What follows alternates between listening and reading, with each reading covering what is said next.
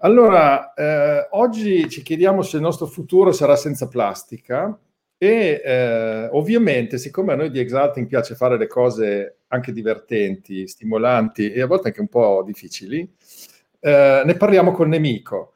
Oggi ne parliamo con un, un imprenditore del mondo della plastica, ma eh, Massimo Bergamini eh, è anche una persona molto civile con la quale eh, ci siamo conosciuti proprio attraverso uno scambio su LinkedIn, nel quale ovviamente avevamo delle posizioni eh, dialogiche, cioè eh, io sono un professionista della sostenibilità che eh, accompagna con, con, la sua azienda, con Exalting, le imprese in una transizione verso la sostenibilità e quindi tendenzialmente, forse anche verso un futuro senza plastica, poi vedremo questo che cosa, che cosa vuol dire, e Massimo Bergamini è una seconda generazione, credo poi ce lo confermerà eventualmente, di un'azienda che di mestiere vende componenti e materiali per fare della roba in plastica. Quindi con queste due posizioni di partenza, nella civiltà, nell'intelligenza, nel tentativo di trovare dei punti di incontro e insieme vedere di trovare delle soluzioni fattibili, visto che entrambi con le nostre famiglie viviamo in questo mondo e quindi ci interessa che rimanga un mondo vivibile, abbiamo avuto una, una bella conversazione. E questo è il motivo per il quale oggi cominciamo questa serie di Sustainability Talks eh, che vorremmo continuasse a lungo e, e, con interesse, ragionando da queste due posizioni di partenza, perché entrambi comunque abbiamo un orizzonte di, di vedere un, un mondo più, più, sostenibile, quantomeno come, come cittadini di questo mondo e, e poi come operatori nel mondo dell'economia. Ehm, io direi intanto presenterei al, al, pubblico Massimo Bergamini, quindi lo faccio apparire in, uh, nel nostro streaming. Eccolo qua, benvenuto Massimo, grazie di essere qui con noi. Buongiorno anche per Massimo credo sia una prima volta, quindi siamo tutti e due proprio allo sbaraglio, come alla corrida dei tempi che furono. Assolutamente, assolutamente. Non, non sono abituato alle ribalte di questo genere. Okay. Sono più abituato e... alle chiacchiere con i clienti. Io ti ho presentato come il nemico, eh, ovviamente tra, tra, molte virgolette, perché in realtà sei uno splendido eh, interlocutore. Vuoi dirci comunque due parole, eh, perché sei qua, la tua azienda, tu sei amministratore delegato di SIRT, eh, dici due parole perché sei l'avversario. Ah, due parole velocissimo, due parole velocissimo, noi siamo una società che distribuisce materie plastiche personalmente da, da 35 anni e quindi insomma soprattutto nel settore imballaggio e quindi noi siamo i fornitori del granulo di quelli che fanno bottiglie, di quelli che fanno film. Naturalmente non solo noi perché abbiamo fior fior di concorrenti, ma e quindi sono sicuramente il nemico anche perché sono abbastanza attivo su LinkedIn per difendere le nostre posizioni laddove, ecco, poi mi, mi, dirai tu quando posso esprimere un pochino la mia visione, laddove Vabbè. sia difendibile la nostra posizione, io difendo la nostra posizione, laddove sia difendibile. allora, eh, è interessante perché nel, nella preparazione di questo evento, quando abbiamo cominciato a pubblicare che avremmo fatto questo, tu hai pubblicato un video promozionale per l'imballaggio in plastica e, e, la mia squadra si è molto divertita perché mi ha detto ma guarda te il nostro CEO che si mette a litigare subito col suo primo ospite perché ti ho tirato un po' le orecchie su quel video. Ma e questo è molto interessante perché in realtà uno dei temi di cui vorrei parlare con te oggi è eh, io ho la sensazione che eh, il mondo della plastica, e poi entriamo su plastica cosa vuol dire, perché io sono molto eh, critico su questo termine plastica che, che, deve coprire un universo mondo molto, molto vario, ho l'impressione che comunque il mondo della plastica stia facendo un po' una battaglia di retroguardia, cioè eh, dire la plastica è il materiale più sostenibile che esiste eh, e quindi continuare a promuoverlo senza immaginare che il mondo sta cambiando e che ci sono dei cambiamenti, eh, rischia prima di tutto di far male all'industria della plastica, perché chi fa questo tipo di battaglia si sveglierà un giorno che il mondo è cambiato e il suo prodotto non lo vuole più nessuno, o comunque co- con dei cali mostruosi. No? Questo è un po' un tema che coinvolge anche tutta l'industria del fossile, per esempio, con un grosso rischio che è quello de- di quelli che si chiamano tecnicamente gli stranded assets, cioè gli investimenti che non rendono più. No? E, e, credo questo sia uno dei motivi per cui i grandi investitori oggi eh, in qualche modo eh, stanno mettendo l'accento sugli investimenti sostenibili, non perché sono diventati tutti delle Greta Thunberg, ma perché vedono che i loro investimenti devono rendere nel medio-lungo periodo bisogna che li proteggano rispetto a un mondo che cambia. Allora, ti passerei la parola su questo facendo un esempio che, che ti ho fatto prima nel nostro riscaldamento eh, di questo nostro cliente, eh, Gruppo Beltrame, è noto e pubblico che è un nostro cliente, quindi lo posso dire, che fa tante altre cose molto più importanti sul tema della sostenibilità, ma una delle cose che ha fatto nell'ambito complessivo di questa cosa, anche per mobili- diciamo, motivare, coinvolgere il personale, è stato regalare a tutti delle borracce in acciaio, loro fanno acciaio, quindi ci sta, ehm, per, per, per bere l'acqua durante il lavoro e poi immagino che le usino anche fuori. Essendo un gruppo che ha 2000 dipendenti, questo ha eliminato dal mercato 530.000 bottiglie di plastica all'anno. Rispetto ai miliardi che se ne usano non è tanto, ma è anche una sola azienda e, e non è neanche la, la, General Electric, insomma, pur essendo una grande azienda. Quindi il mondo sta cambiando e accadono de, dei cambiamenti di questo tipo. Condividi anche tu l'impressione che ci sia una battaglia di retroguardia che, che andrebbe invece guardate fatte in un modo diverso. Partiamo da qui. Tanti temi e mi sembra che sarà di- difficile, cercherò di essere il più breve possibile perché sono abbastanza sintetico di solito. Allora, prima di tutto io non parlo a nome di tutti i plasticari perché nessuno mi ha nominato, quindi io parlo a mio titolo personale. Sono sicuramente un plasticaro, sono assolutamente un nemico, però parlo a mio titolo personale perché la mia visione può non essere quella di tutti gli altri. La mia posizione eh, è, te l'ho espressa più volte, è abbastanza chiara. Cioè, se mi si dice che eh, una scelta ecologica è la, la, eh, evitare il packaging, mi trova totalmente d'accordo. Se uno prende l'acqua dal rubinetto e usa l'acqua dal rubinetto ed evita di comprare le bottiglie in plastica, ha senz'altro fatto un'azione ecologica. Se uno compra i materiali sfusi e quindi va con la sua bottiglia al supermercato, laddove c'è la possibilità, per esempio, c'è di riempire la sua bottiglia da casa e mettere il detersivo sfuso, è una scelta sicuramente ecologica. Se uno compra a chilometro zero la frutta la verdura non imballata nel supermercato, fa sicuramente una scelta ecologica. Se uno usa, lo dicevamo prima, il sapone per lavarsi le mani invece di usare la pompetta del sapone liquido o il lavamani nelle bottigliette di plastica, fa sicuramente una scelta ecologica. Ridurrà quella, la plastica che io vendo, ma a questo punto è insostenibile da parte mia dire che è una scelta ecologica usare la bottiglietta in plastica. È una scelta non ecologica per n ragioni. Tutto ciò che è imballaggio ha un impatto ambientale. Quindi se tu riduci l'imballaggio, se tu lavori a chilometro zero, se tu lavori in, in, utilizzando zero imballaggi, fai una scelta ecologica. E su questo non è discutibile. Se un plasticaro o un alluminaro o un vetraio eh, oppongono la loro posizione, faranno una scelta di carattere economico o, o, o Cicero Prodomo sua, ma non, non, non è sostenibile. La mia posizione è che non sono invece d'accordo laddove mi si venga a dire che scelte d'altra natura sono più ecologiche. Ad esempio, pigliamo la bottiglia in vetro, pigliamo la lattina d'alluminio. È di ampiamente dimostrato, e ho tutte le carte per dimostrarlo, che non sono assolutamente scelte economiche.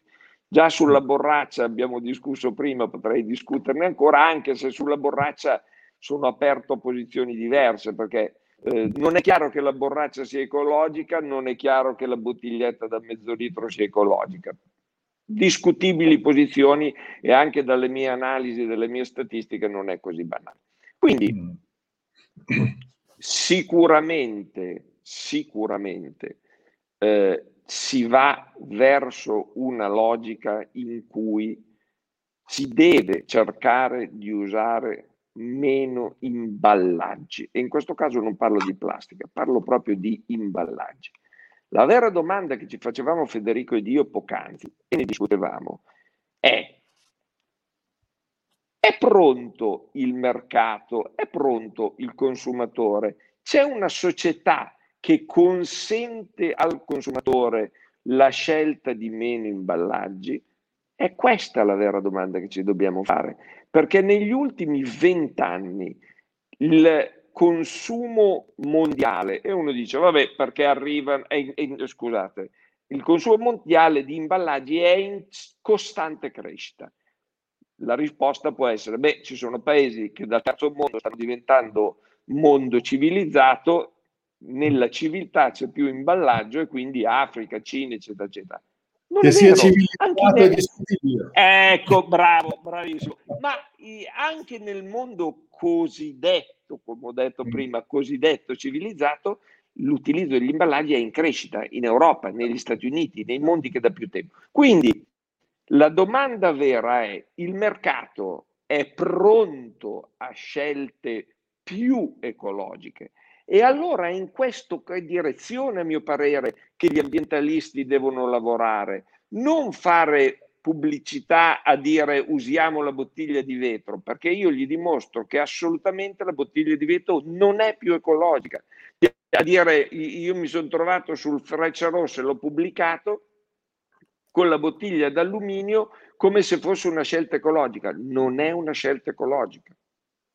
Allora, eh, questo è, è, molto interessante e da un certo punto di vista sicuramente condivisibile, come, come spesso le cose di buon senso, no? poi, quando si ragiona di buon senso si, si è condivisibili eh, di solito su, su tante cose.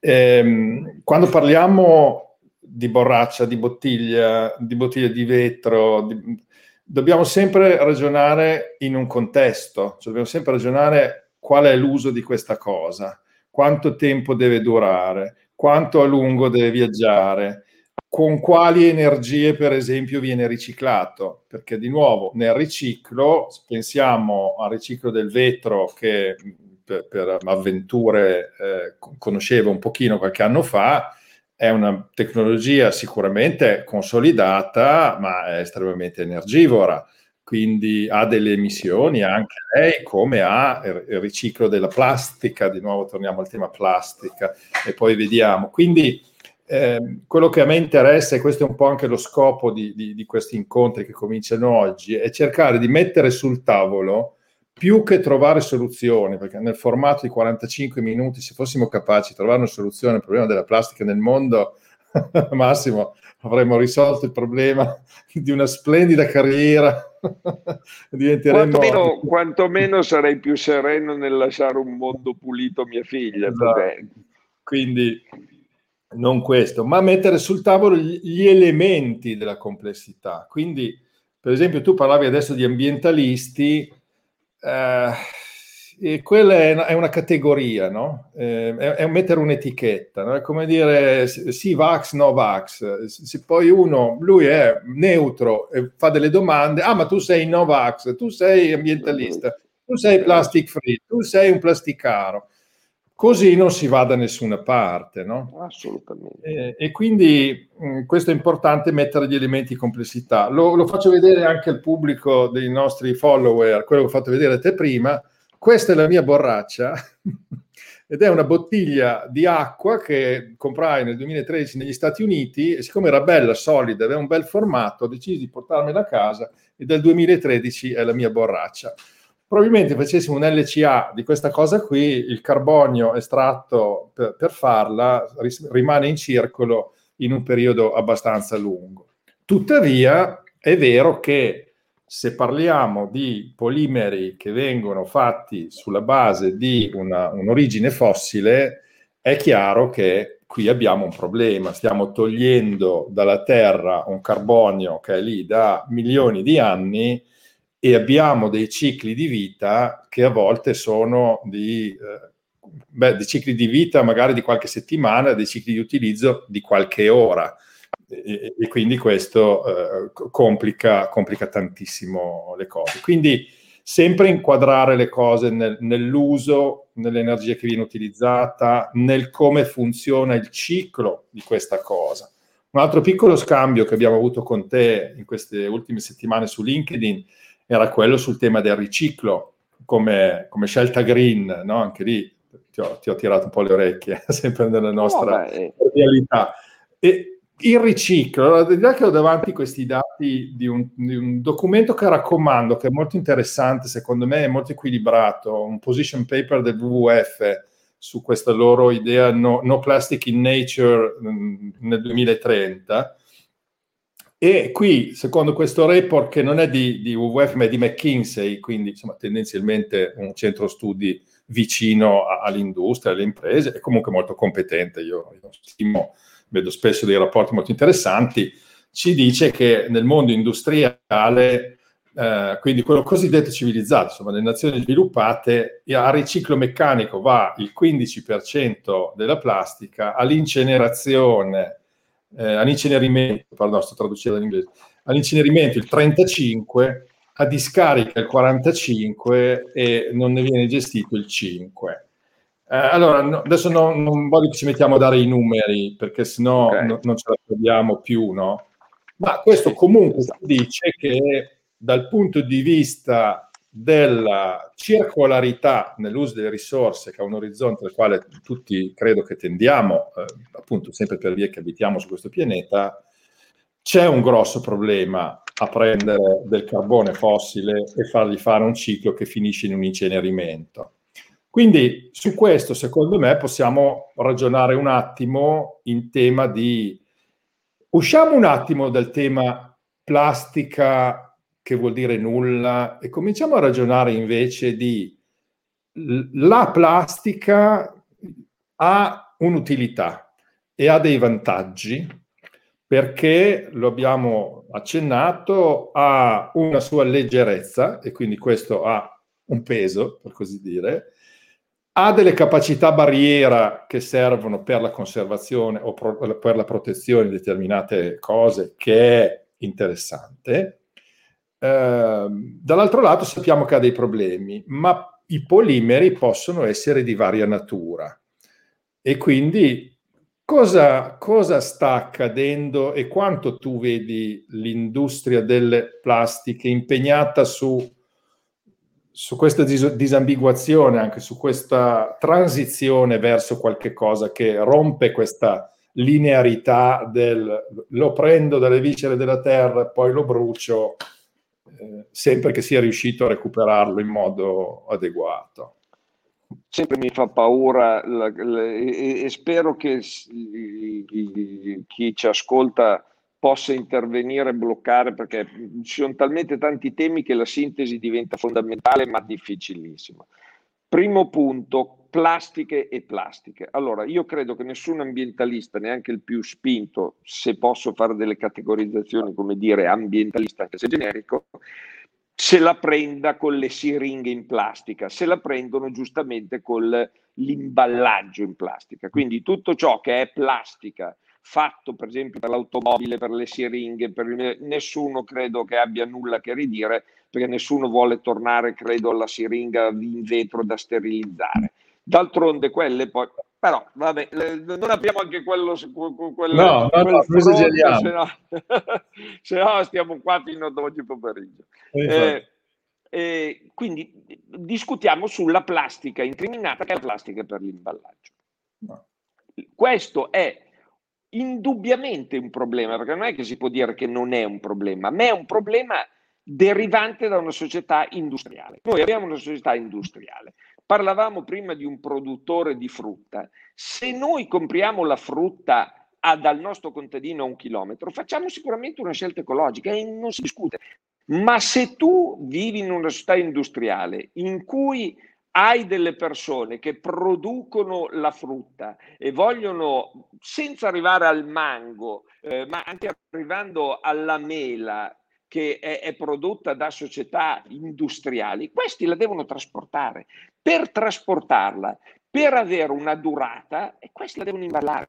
Perché il non imballarla, il non imballarla è più antiecologico che imballarla, perché se tu non la imballi, la ammacchi, quando la macchina la butti via, perché in un supermercato nessun consumatore comp- compra qualcosa di ammaccato, se una carne o qualcosa del genere degenera e quindi la plastica moltiplica lo shelf life per 10, shelf life è la durata del prodotto a scaffale, per 10, e quindi imballarla è una scelta ecologica. Se sei in una società industriale che ha questo tipo di logica, è ovvio. E io lì non mi arrendo. Se uno mi dice questa società industriale è ciò di più deleterio che c'è per l'ambiente, eh, alzo le mani. Nessun, indubbiamente, indubbiamente nessuna, nessuna discussione.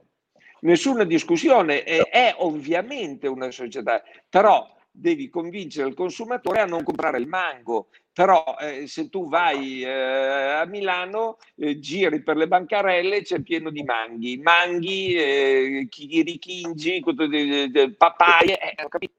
Che peraltro, vuole... che peraltro, avendoli mangiati nei loro luoghi di origine, forse piuttosto che comprarne tanti a Milano, vale la pena mettere via i soldi appena si potrà viaggiare di nuovo, andarseli a mangiare dove, dove nascono e crescono.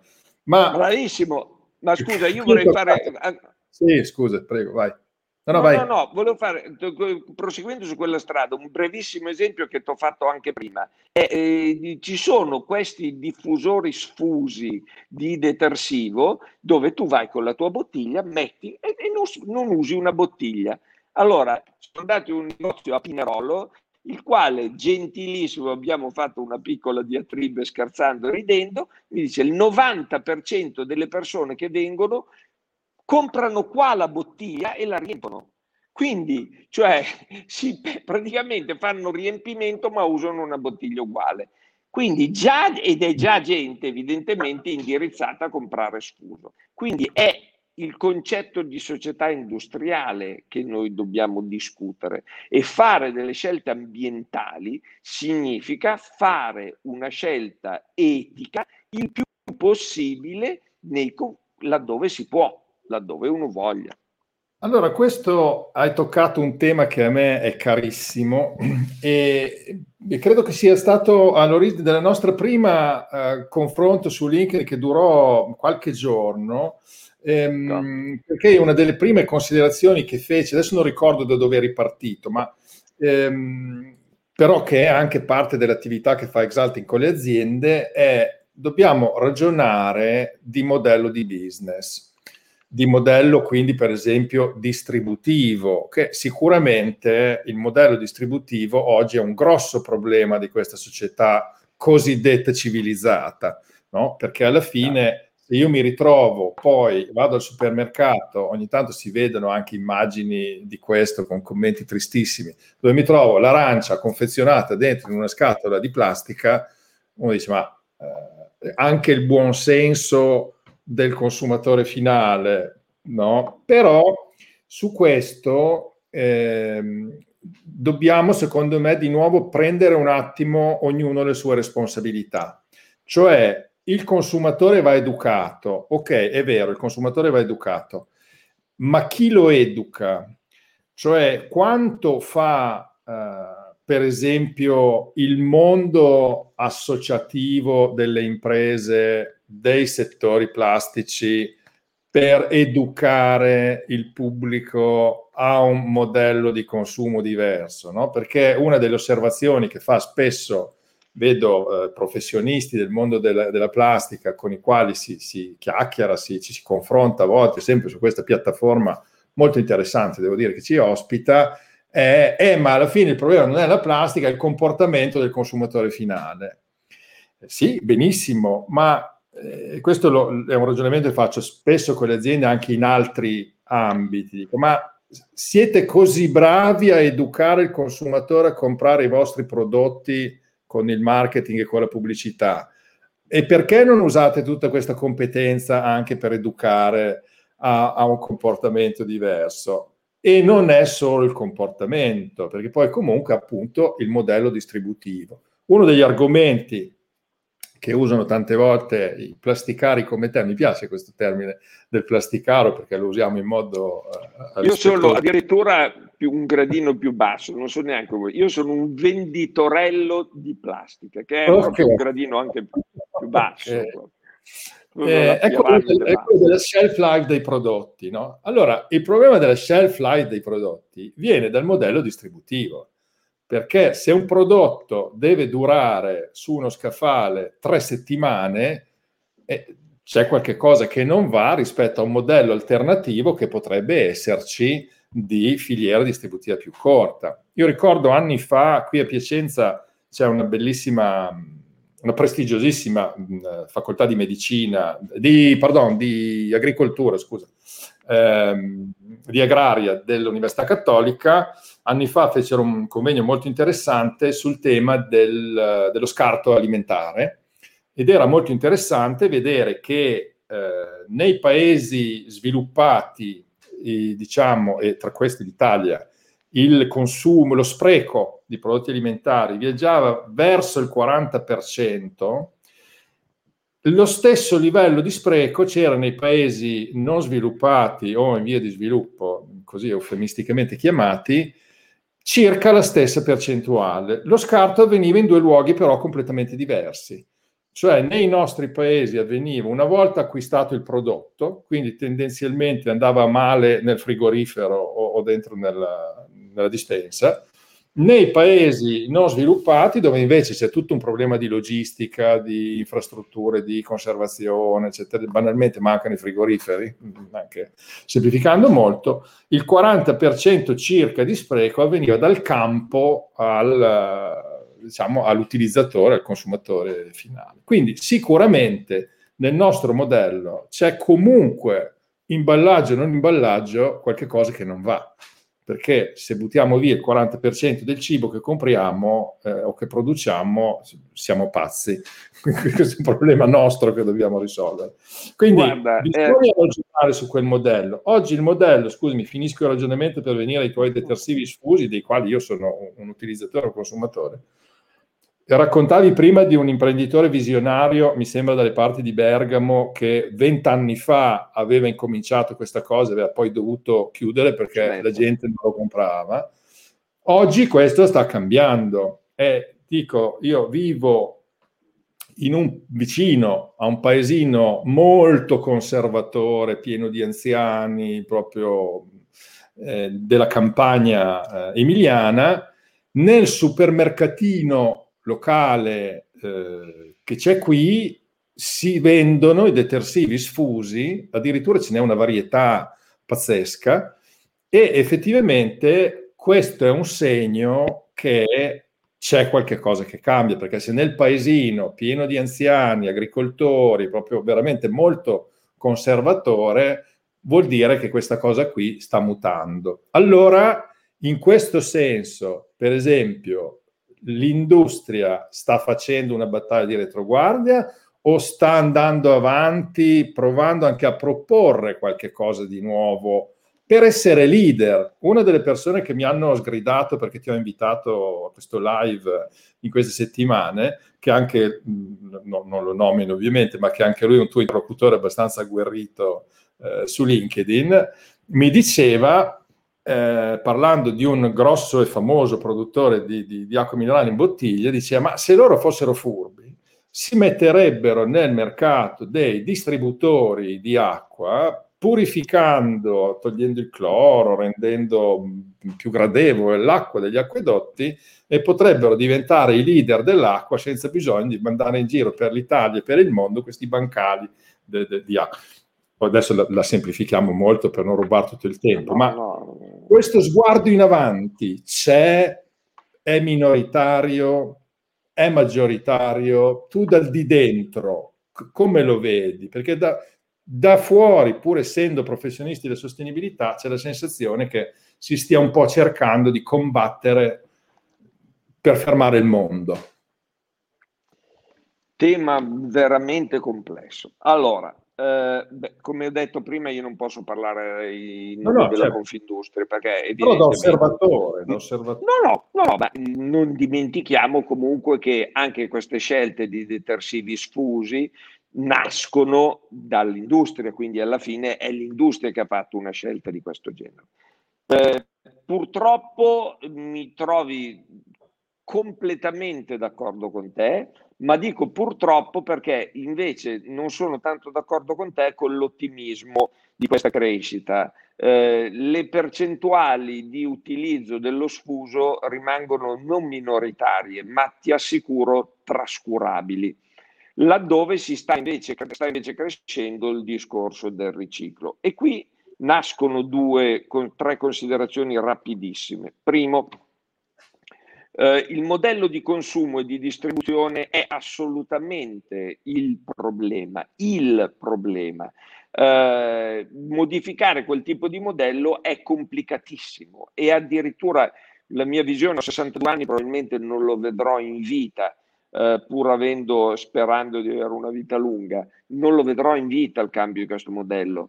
Perché ti faccio un esempio, io conosco un amico carissimo, molto ambientalista, di quelli con cui mi scontro con grande, con grande divertimento nelle varie cene, lui produce dei, dei, dei prodotti, delle, delle, non sto a specificare per non identificarlo, anche perché se per caso mi ascolta magari mi insulta ancora di più la prossima cena, eh, e, e, a un certo punto ha voluto allargare dalla zona dove viviamo la sua distribuzione e, e ha, ha, messo tutto in plastica. Perché se tu vuoi eh, non sm- smettere di vendere a Piacenza e dintorni, ma vuoi andare a vendere eh, negli Stati Uniti, in Germania, in Francia, devi imballarlo nella plastica perché è l'unica scelta che tu hai a disposizione dal punto di vista dei costi, dal punto di vista anche ecologico, per di più.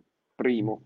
Secondo, eh, scelte alternative vanno privilegiate, vanno assolutamente privilegiate. Se la gente potesse comprare a chilometro zero o, o, o in altri modi che sono fondamentalmente molto etici, è la scelta da fare difficile, ma è la scelta da fare. Terzo, eh, discutiamo dell'acqua minerale. Eh, è evidente che anche quello è un business. In Italia ci sono 175 fonti e ognuno cerca di... che sia giusto che al nord Italia si beva l'acqua lete che viene prodotta a, a, a, nel, nel, nel, sud e che nel sud bevano l'acqua vera che viene prodotta a San Giorgio in Bosco, eh no, è, è ovvio che non è giusto ma chi glielo dice all'acqua vera che non può vendere nel, nel, sud? O chi glielo dice a San Bernardo, a San Benedetto che non può... È, è, è, è l'industria, non, non, potete neanche a questo punto prendervela con il plasticaro che fa la bottiglia, dovete, dovete prendervela con un modello di società di questo genere. Altra, altro punto, perché il San Benedetto di turno non si sviluppa nel, nel, nel ma perché non è un business? Semplicissimo, la risposta non, non, non mi devo neanche eh, arrampicare sui muri, non è un business. È molto più business vendere la bottiglia di plastica eh, e, e, e vendere l'acqua che vendere cosa gli vendi a uno che gli metti la macchinetta? La macchinetta te la danno gratuita. I filtri, i filtri poi c'è parte tutto il mercato. Uh, Nespresso uh, sta cambiando sistema perché ha visto che poi le capsule le andavano a fare chiunque e quindi il suo business era vendere la capsula, ha cominciato a vincere la causa Verniano e quindi non ha neanche più quel business lì. Cioè, siamo in una società dominata dal business è, da, da, da, questo tipo di...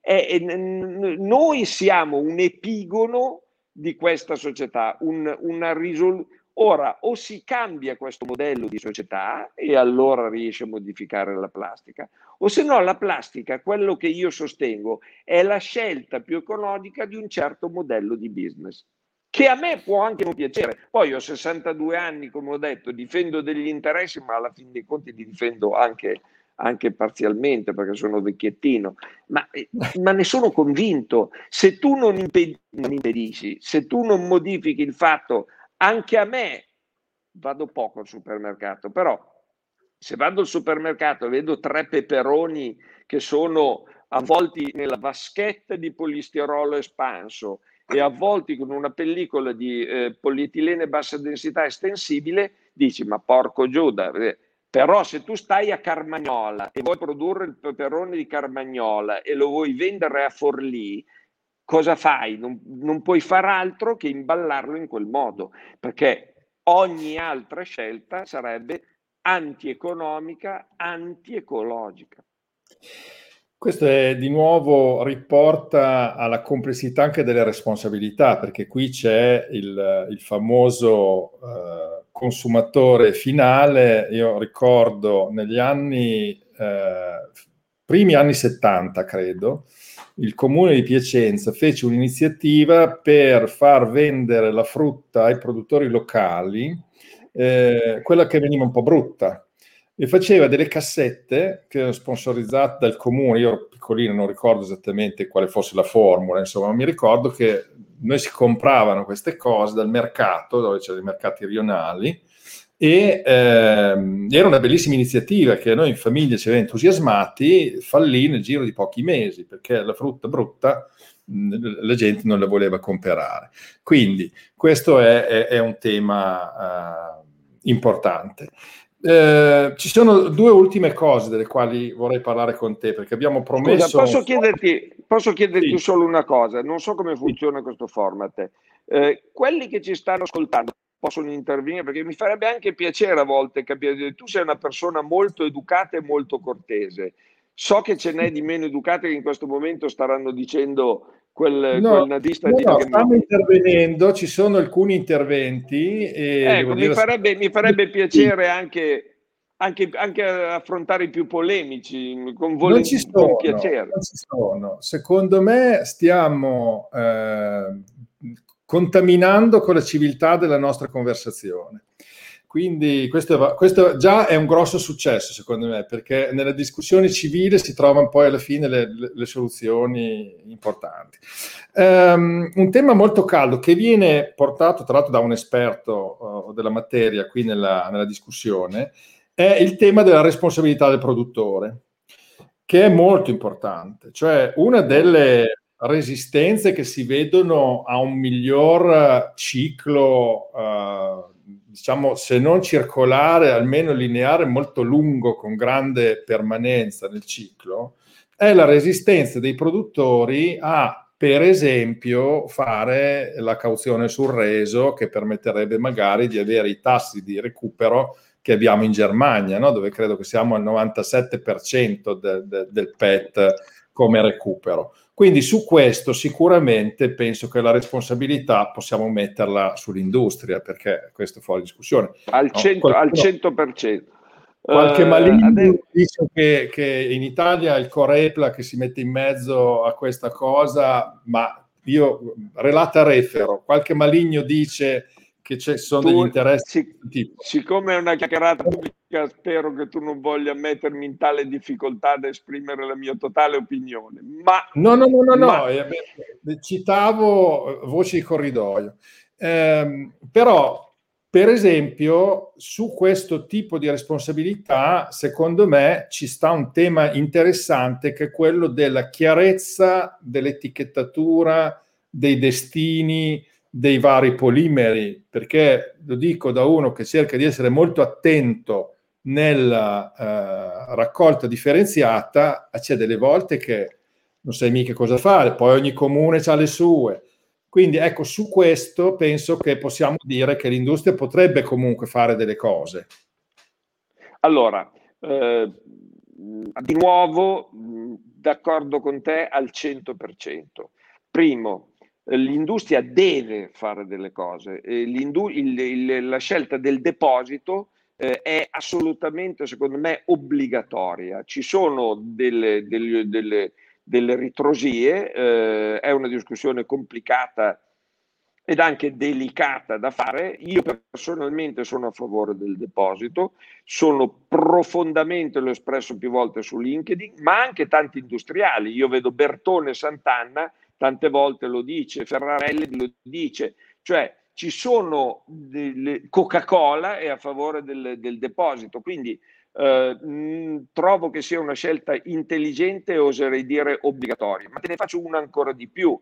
Il riciclo più bello e più facile e più easy che c'è è quello giapponese. Hanno fatto una scelta semplicissima, non si mette colore nel PET. Il PET giapponese è per legge trasparente. Non si può aggiungere colore al PET in Giappone tant'è vero che il riciclo del, in Giappone è al 90-15% ed è bellissimo.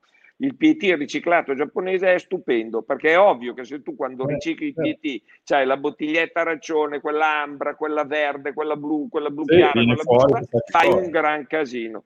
Questa certo. una, però questa è una scelta politica eh, eh, eh, non è che il mondo, come, come il mondo ambientalista non è un, un, un, un tutt'uno omogeneo, il mondo industriale men che meno, eh, men che, certo. men che, men che, men che meno. Eh, Sant'Anna la pensa in un modo e magari, magari, adesso non so, non li conosco, ma magari lei la pensa diversamente, poi invece in questo caso magari la pensa uguale. Eh, solo per fare un esempio. Eh, un ultimo tema perché eh, adesso magari sforeremo un paio di minuti, ma abbiamo promesso un format di 45. Io, io ho tempo, mi sono riservato fino all'ora di pranzo, quindi non sapevo sì. quanto durava e quindi mi rendo disponibile a te e agli, e agli, agli non so quanti, quanti sono a proposito, ma quanta gente ci sta ascoltando?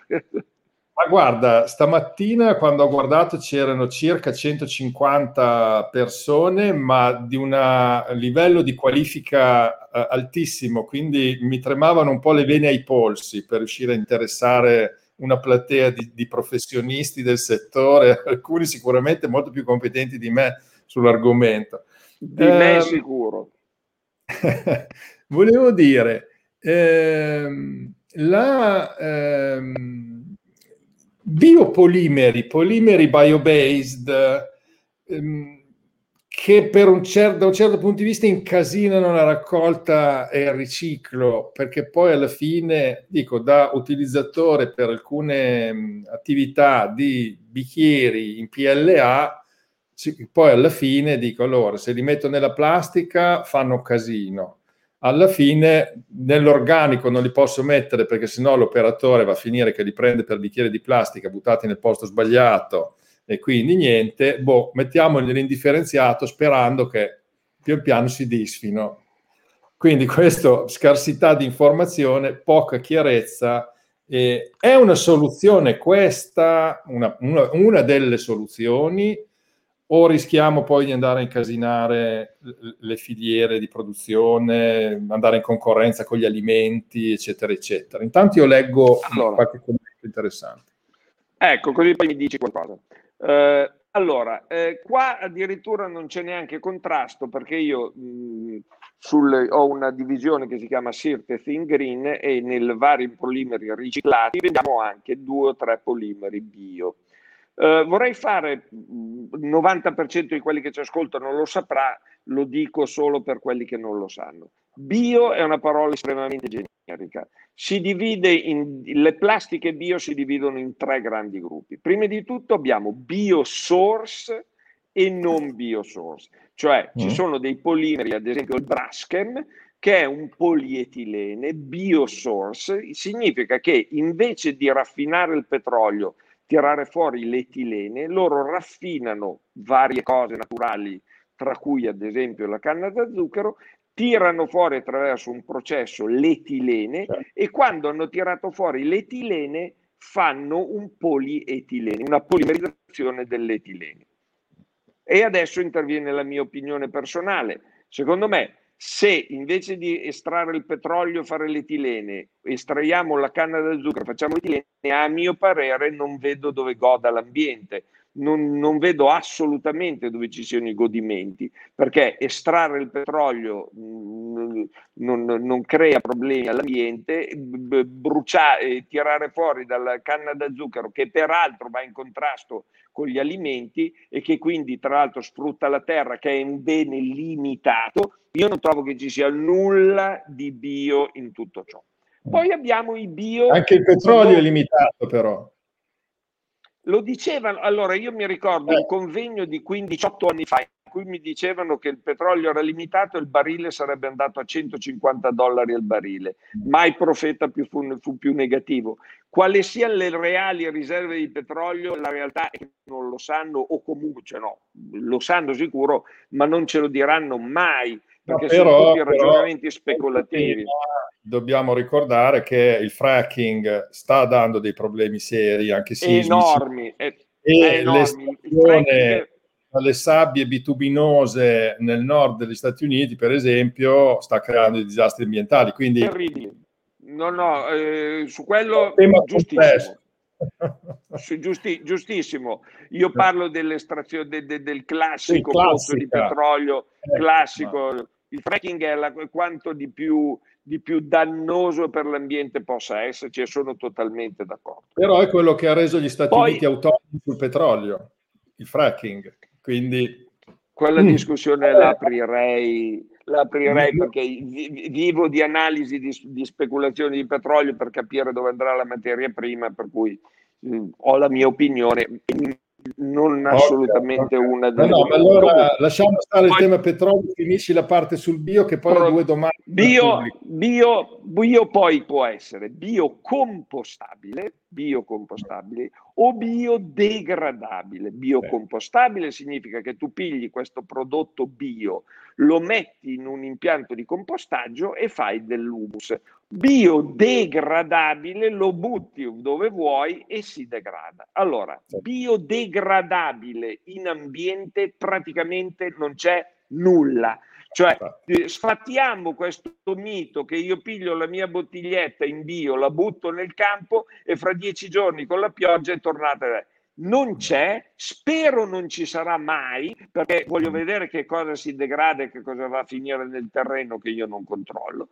Biocompostabile, ma se voi pensate che questa sia una soluzione intelligente, io personalmente no, perché se per caso una bottiglia devi spiegare benissimo che va messa nell'umido, la metti nella plastica, rovini il riciclaggio, la metti nel compost, quelli del compost non sono per niente felici di riceversi una bottiglia di PLA nel compost. Tant'è vero che io faccio un modesto, un modesto esempio, Acqua Sant'Anna che aveva tirato fuori questa famosa bottiglia verde è scomparsa nella nebbia.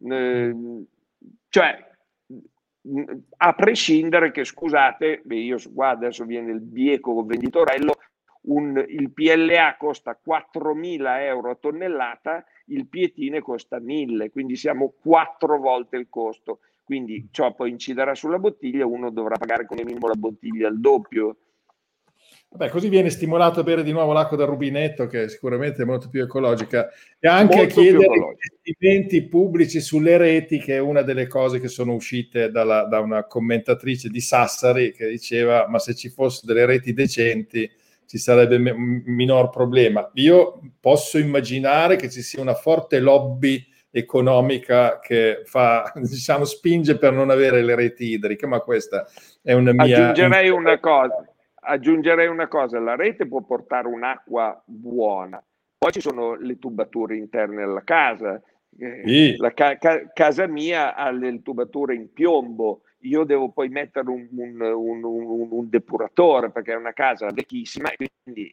cioè, sì, ci no, vuole la, un depuratore. In piombo direi che non è particolarmente ecologica, soprattutto per la tua salute. Siccome ti auguriamo lunga vita, e altre conversazioni come questa, mi raccomando, fai una buona manutenzione dei filtri. Se non, uh, mi eh, rincoglionisco, se non mi rincoglionisco col tempo, pian piano. Non so se si può dire, siamo in fascia protetta qui. Ah, fino...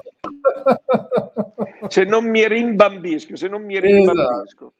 Ma allora, diciamo che eh, lascerei, siccome dobbiamo liberare la nostra audience, che stiamo già rubando qualche minuto extra, ma mi chiedo se poi non sarà il caso di, di sentiremo anche un po' di feedback, di spostare il, il format magari fino a un'ora. Eh, possiamo lasciare una presa di responsabilità all'industria di fare la sua parte per assumere la responsabilità del produttore e quindi andare verso modelli tipo cauzione e essere più aperta a una migliore etichettatura che faciliti il, il recupero e il riciclo. E questo possiamo dire che l'industria deve fare dei passi avanti. Da, dal mio punto di vista, senz'altro. Non posso naturalmente prendere nessun impegno per gli industriali, ma dal no. punto di vista, da, mia, per, per, la mia opinione, senz'altro sì. Deve essere senz'altro così perché cioè, l'industria, e di, in questo sono nuovamente d'accordo con te, deve assumere modelli più etici. E, e, e anche, ma per interesse personale, visto che io non voglio mettere l'ipotesi del cuore dell'industria che è lì per far profitto e per remunerare chi investe, è, è, è, banalmente, anche solo per motivi di profitto, deve fare delle scelte più etiche. Perché il mm. pubblico vuole maggiore eticità, vuole maggiore ecologia, vuole maggiore rispetto all'ambiente. Non c'è dubbio. E senti, tu dal tuo punto di vista, appunto, di, di, di, uomo che vive questo mondo, questa filiera, ma comunque anche di persona, insomma, di buon senso. Vedi, anche senza nominare, ma vedi qualche front runner, come si dice, vedi qual, qualcuno che comunque ha capito che, che... Sì, indubbiamente, indubbiamente, anche se le scelte eh, per andare nella direzione giusta, e qua ecco, giusto ti rubo ancora un minuto, la scelta che stanno affrontando tutti il mio mondo, però parlo solo del mio mm. mondo, che è il, il packaging bottiglia e film, eh, è il riciclo. Perché eh, Coca-Cola, e questo lo posso nominare perché è pubblico, aveva fatto una scelta di plant bottle, cioè aveva detto che la Coca-Cola indirizzava le sue strategie perché è fortemente eh, spinta da motivi ambientalisti sani o economici, questo è però fortemente spinta, aveva iniziato l'idea della plant bottle, quindi una bottiglia di origine vegetale.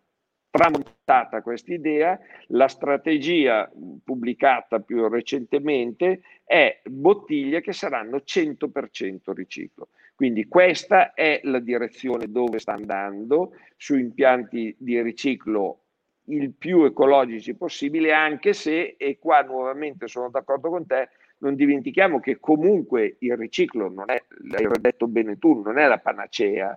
Un impianto no. di riciclo è comunque un impianto industriale, è comunque un impianto che, che ha degli impatti ambientali, perché eh, c'è un estrusore, eh, c'è energia, eh, ci sono scarti, ci sono acque reflue, eh, ogni impianto industriale ha un impatto ambientale. Mm, però, e qua faccio una piccola chiosa, poi chiudo, non dimentichiamo che l'allevamento delle mucche è la, è la, cosa più altamente impattante dal punto di vista ambientale.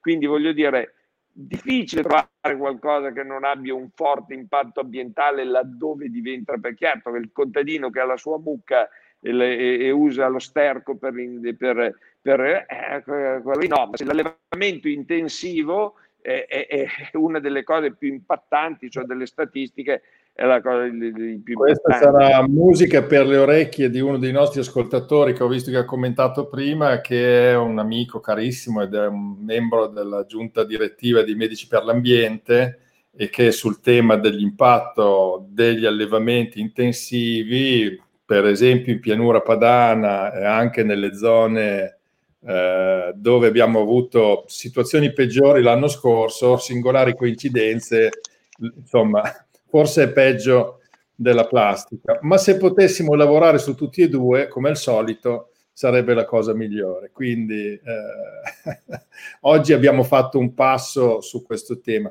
Allora Massimo, io ti ringrazio tantissimo, ringrazio le persone che hanno seguito questa nostra chiacchierata, poi vedremo nei giorni prossimi come è andata, ma l'ho trovata personalmente molto eh, divertente, stimolante credo che Anch'io. sul tavolo, secondo me, qualcosina di, di interessante abbiamo messo.